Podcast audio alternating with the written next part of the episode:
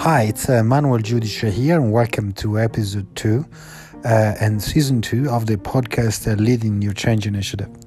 Today, I want to talk about one of the uh, the elements, one of the factors that contribute to change projects failing. Uh, my experience has been in business change and technology enabled transformation initiatives. These were innovation projects with budgets between 1 and 15 million dollars.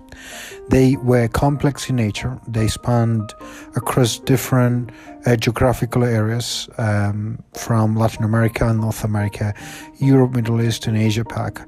And they were typically US, UK uh, sponsored initiatives.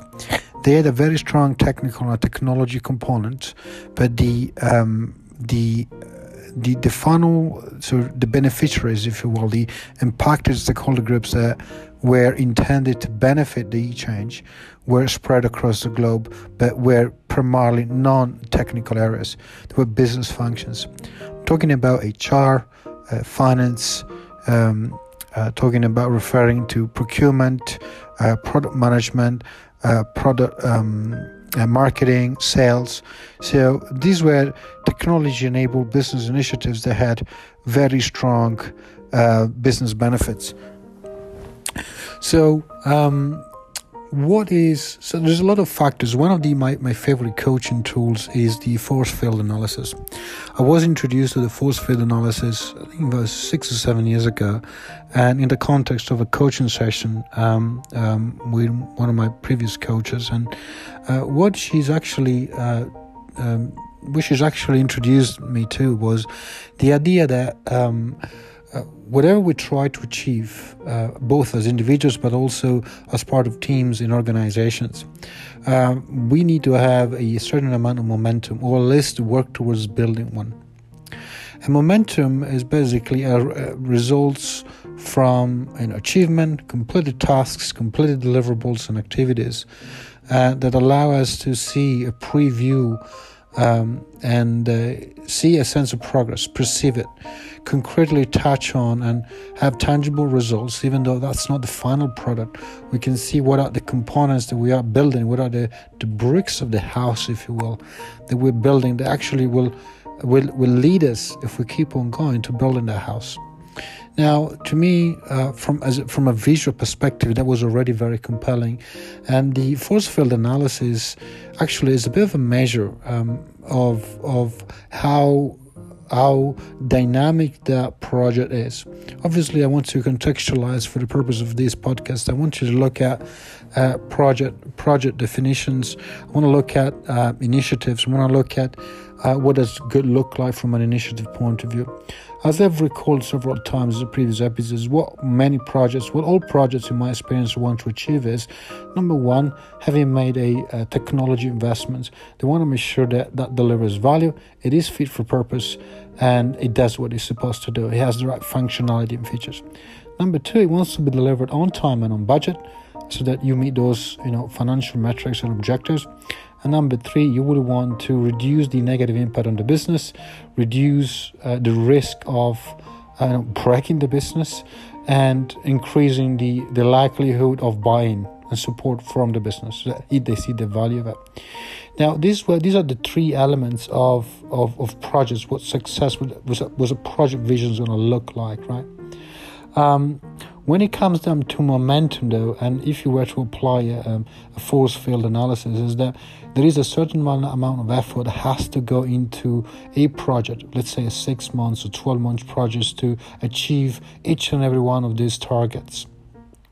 What project teams do, above all in the in the in the area of technology and technology development, they develop systems, either in-house in-house systems or systems that are can to are to be adapted to in-house solutions. Um, you basically have highly performing, very savvy, specialized professionals. They are contributing their expertise to develop the different parts of the business of, of, of the system, right? Of the technology.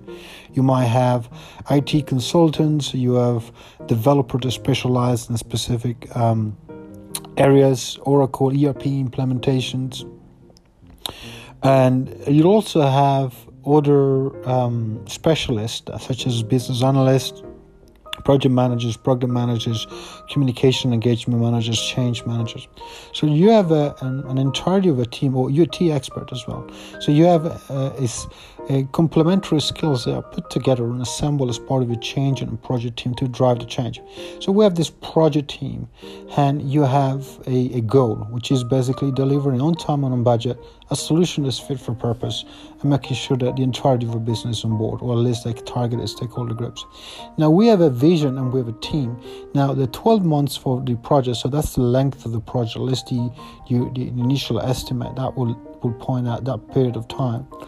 Um, so the ability to reach those objectives, those targets, is actually directly um, proportional to the momentum your team can acquire. Now, going back to the analogy that my coach was uh, sharing with me, is that there are a set of forces um, that contribute to uh, you personally, also a project, uh, a group of people, a team, a project team, to deliver on time on budgets. And there are certain forces that actually are detrimental to us, something that um, actually slows the progress down, that makes the initiative, uh, causes the initiative to fail, make, doesn't allow you to, to hit revenue or cost budgets, that delays the projects. So what, what she was actually doing is she, she asked me to list, uh, to, to take a piece of paper list the left hand side all the uh, elements that, in my view, experience and expertise contributed to uh, success of the project versus uh, what were the, the, the, the elements that actually took away from it. What are the elements that were detrimental to the project? Things such as there might have been, um, you know, lack of leadership alignment or uh, lack of clear leadership support or um, unclear communications or too much details or insufficient resources or insufficient time or um, um, the the fact that a plan wasn't fit for purpose. There are different elements to that. And then you had on, on the first column, as I mentioned, a, a, set of a list of contributing factors to project success. Highly motivated project teams. Um, you would have, um, for example, a, a specific specific skill set, so like very um, very experienced developers that had done a similar system previous multiple times beforehand, and and um, you might had also a strong um, leadership coalition. You know, the business saw the point of the initiative and they're prepared to support it and back it up. So, but what you find, and then you start listing out, you start uh, assigning some some points and ranking the um, success factors or contributing factors to success versus factors that you know uh, take away from your likelihood of achieving those goals. And what I found by having done this exercise multiple times across different projects that one of the uh, one of the um, key elements that actually slows down success, uh, success rate, the likelihood of your project to succeed is cynicism. And cynicism is one of those things that actually isn't talked about very often. But in my direct experience, both as a consultant, but also at the beginning of my career, being operational involved in different aspects of businesses from credit, uh, from credit analysis to uh, to cash management systems, to um, to billing, to human resources, to marketing, online, market, online, online and offline marketing, to sales. Um, so I've, had the experience of really seeing hundreds of meetings and, and, and project and team dynamics whereby um, sometimes the leaders didn't know what the problem was. Right? Uh, in on paper, all the elements were lined out that would have conducive would have been conducive of a project success, but the project wasn't on time. The project um, did not actually accomplish what was set to accomplish in terms of designing a solution that was fit for purpose. So, so and and, and more often than now, these leaders have found themselves, you know, wondering what had gone wrong, and and and having to justify to most senior leaders within organizations, uh, you know, the, the the reasons for that. Now, in my experience, um, there's different elements, and having seen that directly and operationally, and, and having coached both leaders as well as managers, supervisors, driving these different components of a system of a technology solution, is that once I used to have conversation on a gr- in a group setting, those types of conversation were significantly different from the one-to-one coaching sessions that would result from part as part of the work that I was doing. So what you find is more in some of the team's dynamics, the team dynamics, they were more toxic than others. And you will see certain subculture, team cultures in, in these technology implementations whereby people were very reluctant to speak up, you know, to call out a, cons- to call out a concern or to, um, you know, anticipate some challenges that the project would have failed. And the reason for that is they didn't feel it was safe enough uh, within their project, within their team, within their initiative to be able to voice those concerns that would have ultimately benefited the entirety of, of the project initiative, the team and the initiative. Now, um, the, this lack of trust eventually brought about an element of cynicism. And that is the that is one of the, the biggest detrimental aspect that got called out consistently in the um, uh, when I did the um, force field analysis in the detrimental factors. And cynicism effectively is, is a, an intangible blocker. It's basically the, um, the, the behavior that stops any professional, part of a change team, from having a conversation um, that will, be, will benefit the entire project. And, and that is because um, there's been a perceived uh, action from someone else within part of the same team that was very, uh, at least it's perceived to be very self serving. Hence, and that has induced uh, someone else within the project team not to contribute their expertise, right? Not to have a greater goal, a greater purpose in mind for that project. So cynicism is also kicks in when people take, tend to, you know, take um, um, credit for efforts that have been team efforts, and but also comes up as a result of people blaming each other. Uh, we've missed the timeline, we missed the deadline. It was the previous change person, the previous communication uh, person hasn't laid out exact details, so it's down to them, or the project manager after uh, has left it undone. Now, this type of behaviors, these are all examples of cynicism, and and they they can't be.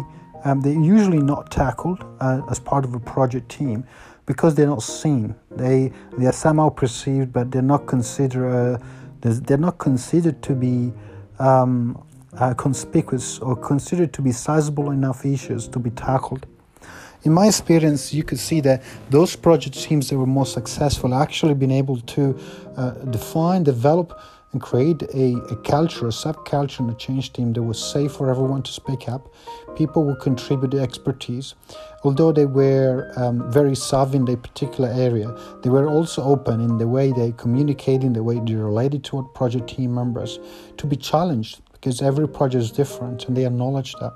They will bring the, the knowledge, the previous experience, but also a certain element of humility and openness to be challenged. And, and this was all underpinned by very strong uh, sense of safety that had created, had been created by a, a very, fa- very firm leadership leadership approach.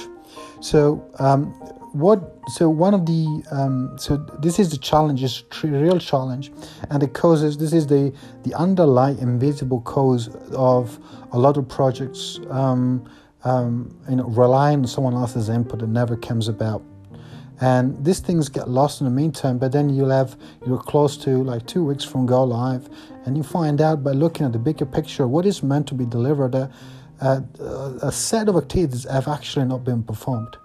And and that comes about when you when you start looking at the details of it that that comes down to different people having non-complete having not completed uh, critical tasks that will actually bring about you know overall completions and readiness for go live now, how do you go about tackling this cynicism? How do you go about challenging this, this, this disruptive, um, this uh, toxic behavior?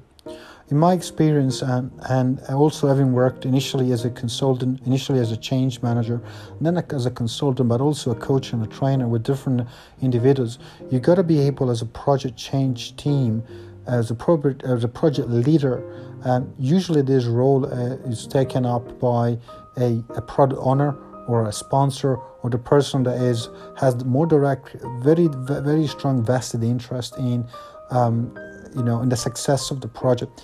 This professional is both uh, um, business savvy. He understands what are the ramifications and consequences of a project success, but also they have the technical expertise of what or, or, a certain amount of technical expertise of what the system should do and what it means from a component perspective the different parts of the technology right so this person is is i believe the the person that is and in, in my direct observation the person is more um, in, is in a better position to uh, start creating, start shifting the culture of cynicism into a certain the cultural trust. And the way that is done is actually uh, it's um, it follows core and, and, and, core and simple leadership um, um, tenets.